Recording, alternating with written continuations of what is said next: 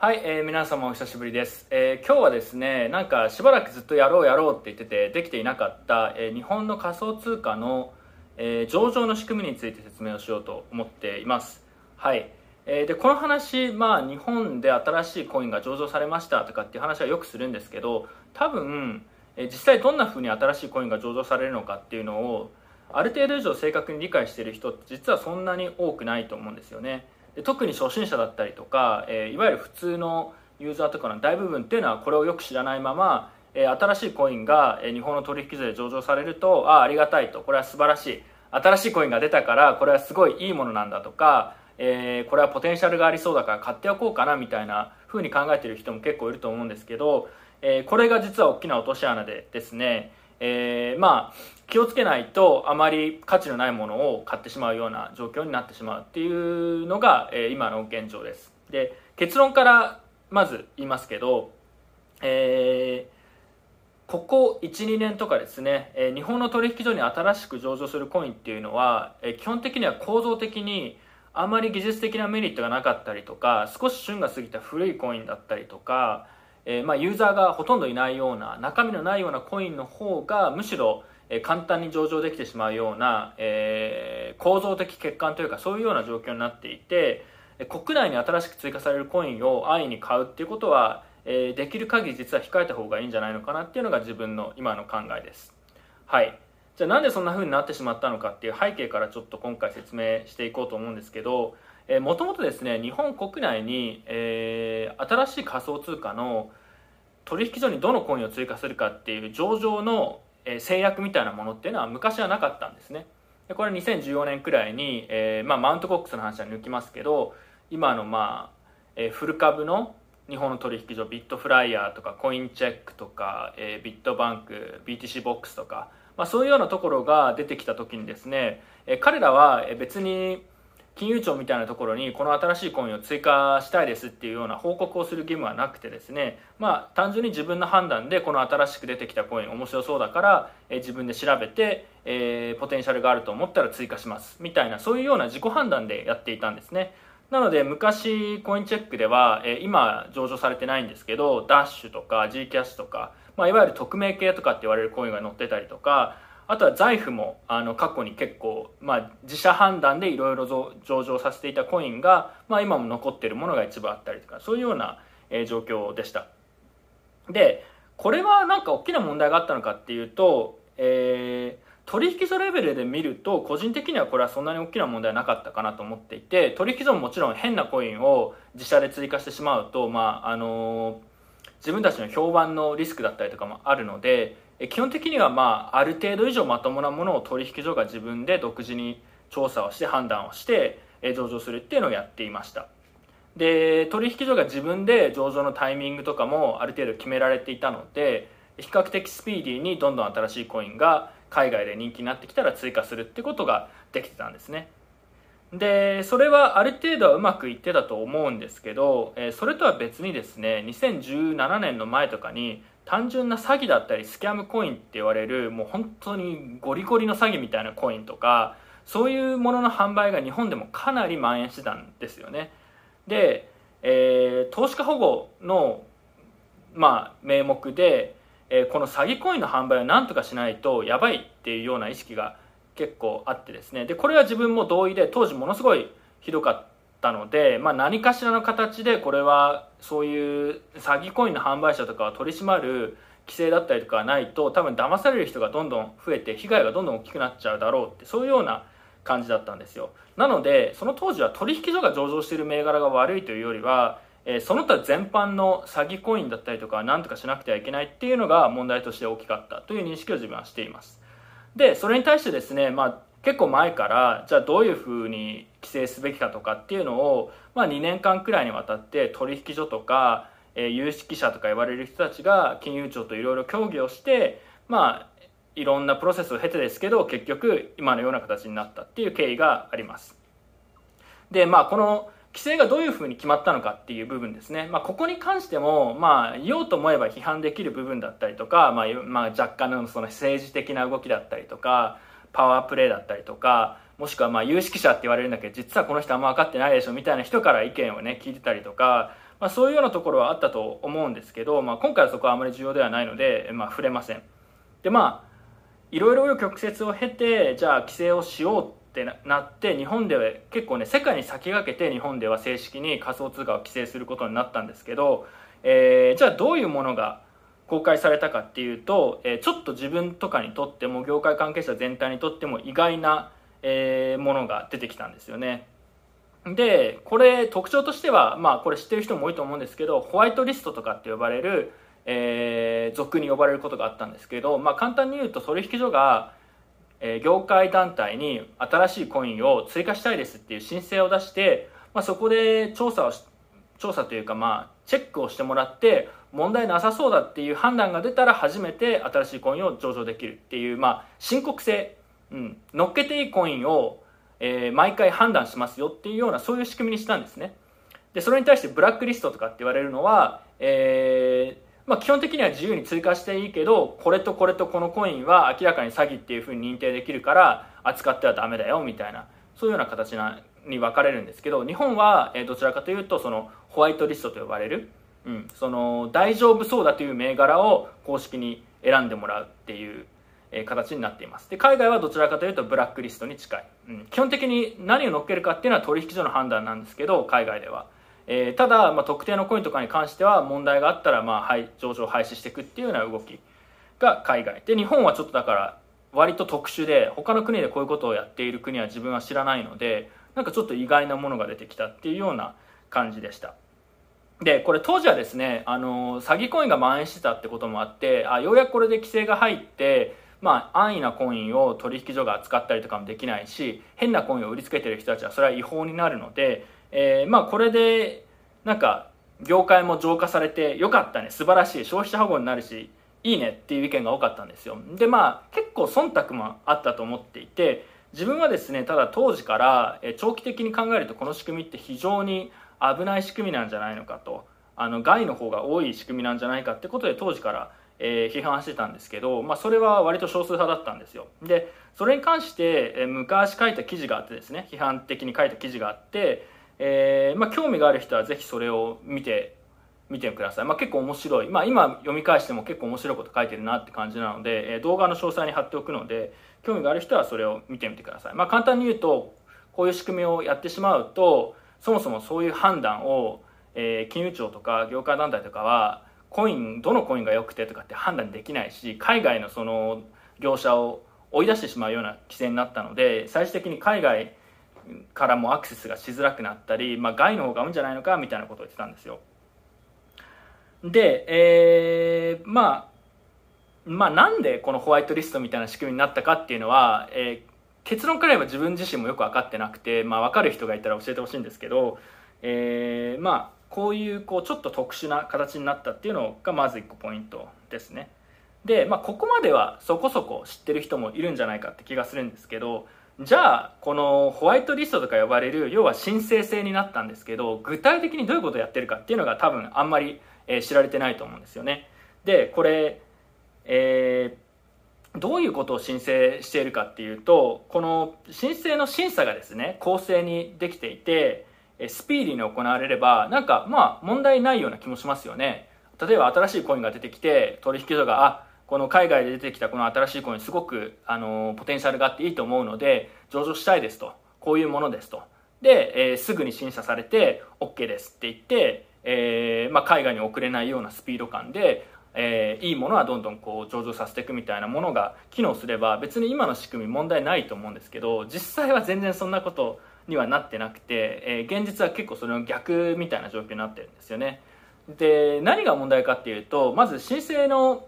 えー、プロセスがどういうものかっていうと各取引所がえー、上場させたい各コインに対してすごい細かい条件というかこうスタンプラリーじゃないけどめちゃくちゃ細かいことが書いてる、えー、項目チェックリストみたいのがあってそこをまあ埋めていくみたいな作業をしなくちゃいけないわけですよ。でそれはどういうものかっていうとその、まあ、価格の動きとか取引高がどうなってるかとかそういうマーケット関連の動きをまとめたものとかもそうですし開発者がどういう人たちがやってるのか、えー、どういう会社が関わってるのかとか、あのー、開発チームの開発者の住所とかを求められたりとか 会社のねとかもうビットコインとかどうするんだとかって話だけどあとはユースケース過去にどういう事故があったかとか、えーまあ、犯罪利用がありそうかとか、まあ、そういうことをすごく事細かくこうチェックするリストみたいなのがあって、まあ、それにアンケート表への回答みたいな感じで杓子定規にどんどん回答していくみたいなそういうものなんですよ。で自分もこれ過去にちらっと見たことがあるんですけどこれ聞いてどうすんのみたいな。あのすごく冗長で結構どうでもいいようなことを形式的に聞いてることも多くてなんかこの審査項目っていうのがそもそもあまりあまり美しいというかこう効果的なものであるとは自分は個人的には思わなかったですね。でまあでもそれくらいきっちり調べさせていれば、まあ、変なコインは追加されにくいからそれはそれでいいんじゃないのと。それはそれで一定の効果があるんじゃないのかっていうような意見もあるとは思うんですよ。でそれは自分もある程度は理解できるんですけどただこれ今の話もそうなんですけど制度的にいろいろ無駄が多くてですねあの各取引所が今みたいなその書類作成を同じようなことをみんな調べて同じようなことを報告するっていうような仕組みになってるんで取引所の数だけそういう無駄な申請作業がどんどん増えていくっていうこう二度手間があるんですよね。であとは1つのコイン申請するのに100万円かかったりとかななんだこの利権みたいな感じでまあその税金みたいな感じで新しいコインを申請するのにもお金がかかる。であとは、えー、この審査をするのが誰かっていうと、えー、業界団体。金融庁から指定されている業界団体なんですけど、えー、ここがですねここで働いてる人たちが必ずしもそのこのコインに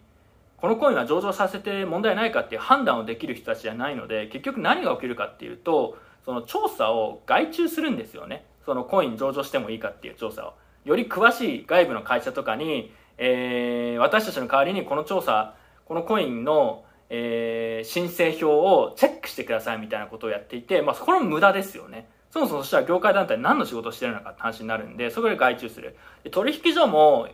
いろんなたくさんあるコインの中で全部申請するのを自分たちだけの内部のリソースではできないので外部の業者みたいなのに自分たちの代わりに申請してくださいって言ってアウトソースしたりもう申請チェックもアウトソース申請する方もアウトソースみたいな感じでな何これ何やってるのみたいな、まあ、そういうような仕組みというか現実もあるんですよ。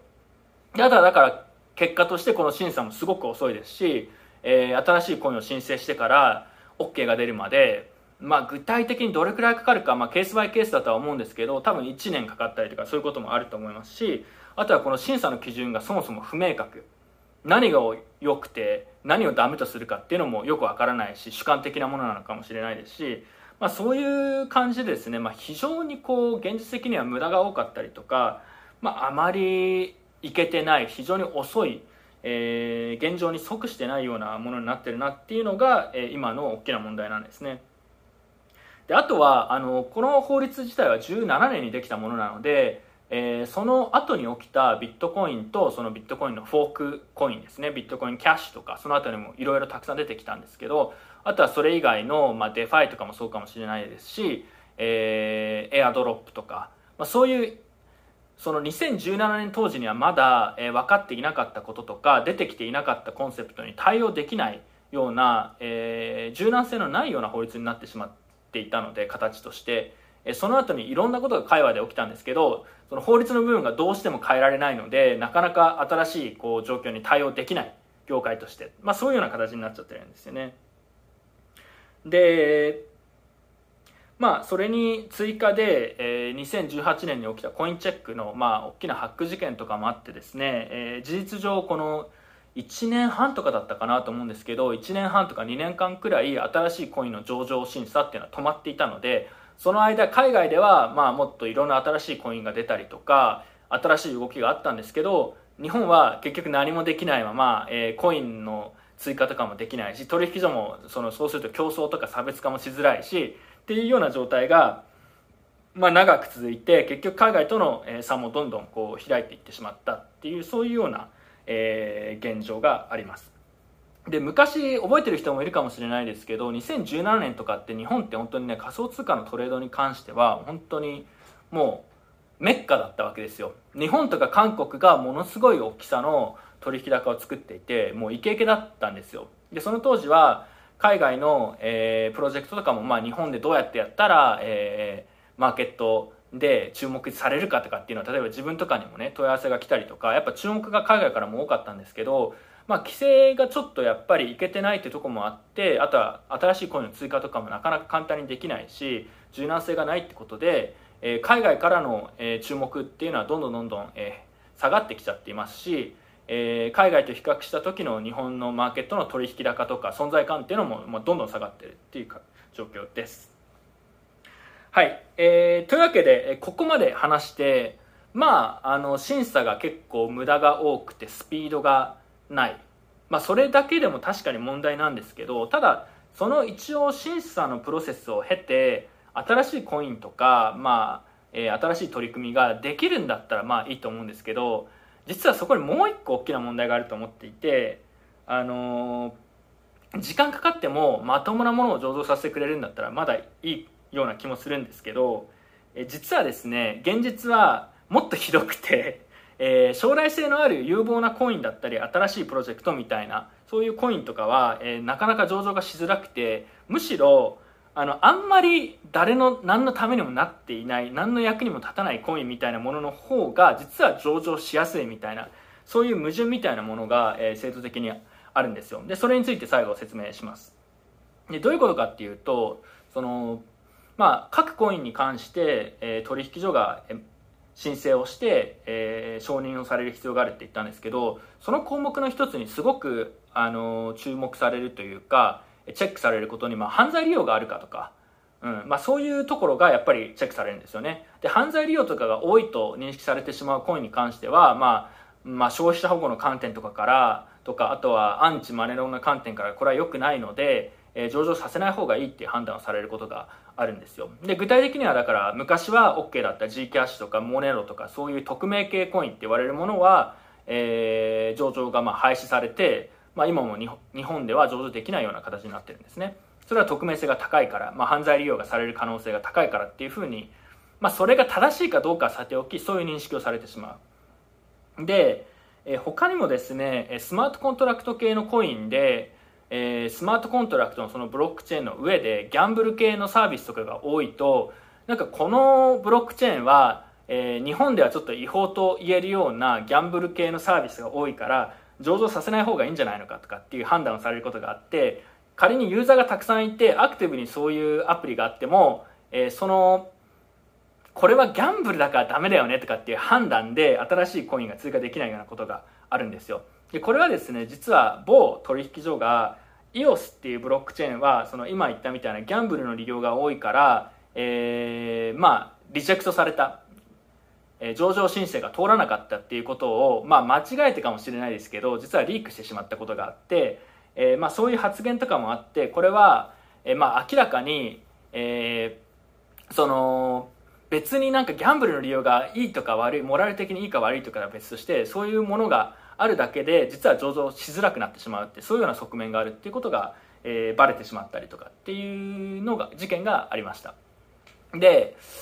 その正直に言うとビットコインを使っても犯罪利用はありますし、えー、ギャンブルを問題視するんだったら例えばイーサリアムとかも、えー、ギャンブル利用だったり違法な利用も結構あるわけですよね。違法なダップスだったりとか。なのでえー、そんなこと言ったらすごいダブルスタンダードで新しいコイン上場させないけどじゃあビットコインはいいんですか？イーサリアムはいいんですか？みたいなそういう話？あとは例えばライトコインの匿名性が今後上がるかもしれないみたいなそういう、開発の進展があるんですけどじゃあライトコインの送金匿名性が上がったらライトコイン上場廃止するんですかとかっていうのも含めてそのそもそもそういうものを業界団体とか金融庁が決めるべきものなのかっていうところも含めてえー、これ判断が非常に自分は難しい難しいというか自分は良くない良くない判断をしてるなと思ってるんですけど、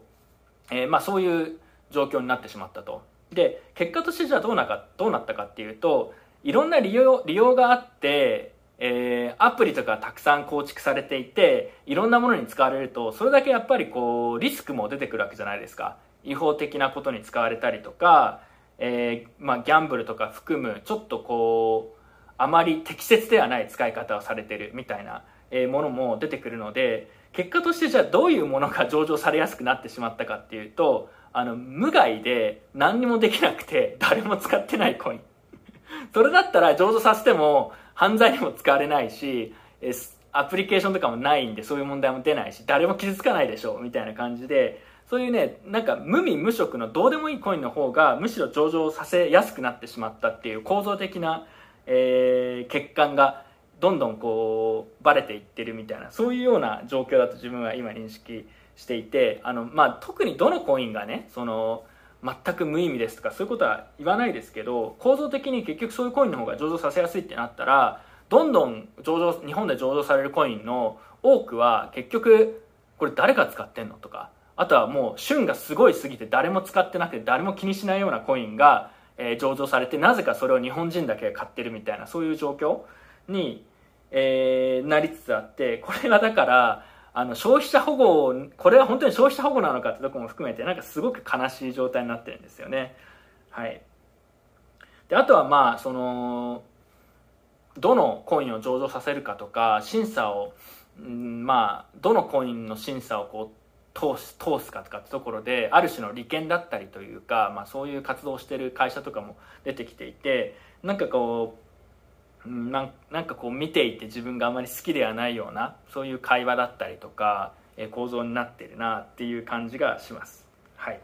というわけで、えーまあ、ここまで説明してね、まあ、あの無駄が多い仕組みだっていうだけでなくて構造的にどんなコインが上場しやすいかっていうともう本当にどうでもいいようなコインの方が上場させやすかったりとかなんかロビー活動みたいなのをしている、えー、上場利権みたいなのがあってそういう人たちが押したコインじゃないとある意味あの上場しづらくなってたりとか、まあ、そういうようなことがね、まあ、細かくは言わないですし自分もあのある程度噂ベースとかあの人から聞いた話ベースで話してる部分もあるんですけど、まあ、そういうようなちょっといけてない状況になってるんですよ。はい。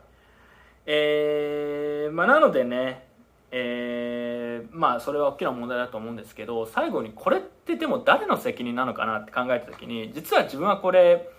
必ずしも取引所が悪いとか金融庁が悪いとか、えー、そういうふうには実は思ってなくてですね、えーまあ、自分はこれは最初から結構一貫して批判はしてるんですけどただ取引所とかも結局、まあ、どんなコインでも新しいコインとか追加しないと差別化できないし、えー、ビジネスにならないってことで仮にどんなに無意味なコインでも上場できるんだったら上場したいと思うでしょうと。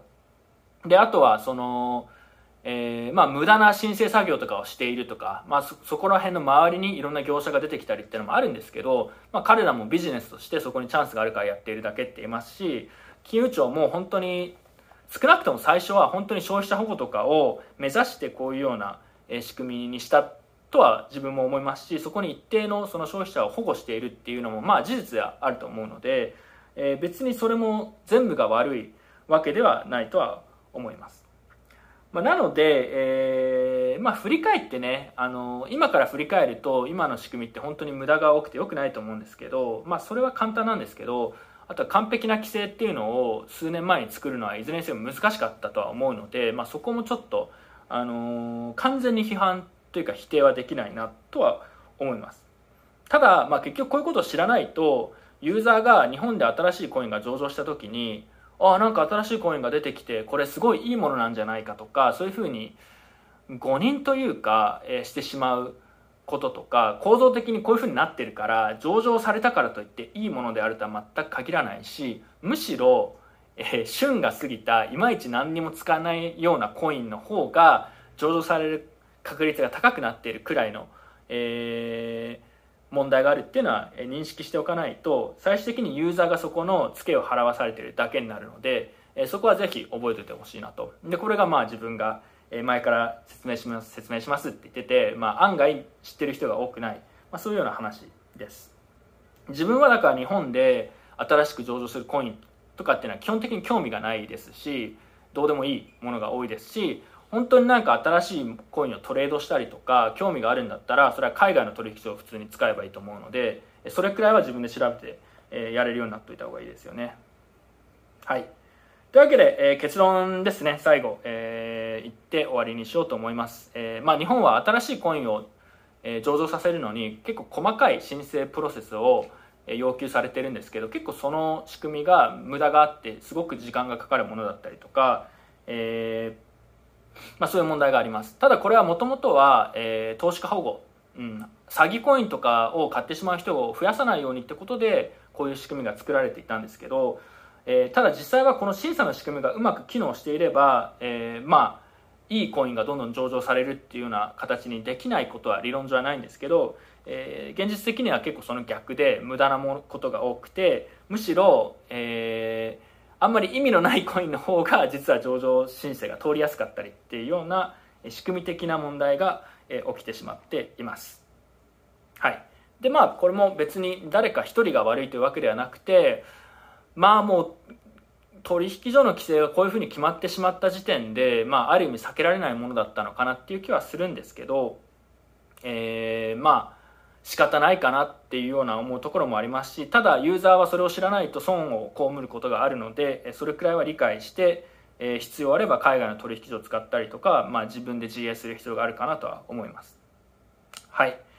え、ちなみに最後ですね、これ改善されてないのかってことで、実はこれの、この件に関して、前に業界団体の、えー、局長っていうのかな、代表をやっていた、えー、元マネーパートナーズの、えー、奥山さんに結構細かく聞いたことがあるんですよ、過去にインタビューで2時間くらい。まあ、簡単に言うと、自分たちは今の仕組み本当に問題だと思っていて、業界団体も含めて何をやってるんですかと、これ改善できないんですかっていうのを率直に突っ込むっていう会をやったんですよ。で興味がある人はそれも関連動画に貼っておくので、そちらの動画も今の話を聞いた後に見ると、どんな会話をしているのか何の話をしているのかっていうのが分かりやすいと思うので、ぜひそちらを見てみてくださいというわけで、えー、皆さんあの新しいコインが日本国内で上場されるとなんかすごいって言って喜んだりする人も見るんですけど自分はこういうことを知っているのではなんかちょっと複雑な気分で見てるって感じですね。少なくとも自分は最近日本で上場されてるようなコインは、えー、期待はしてないですし、えー、ほとんどほとんど、まあ、企画でちょっとネタでトレードしたりしたことはありますけどトレードとかもしてません。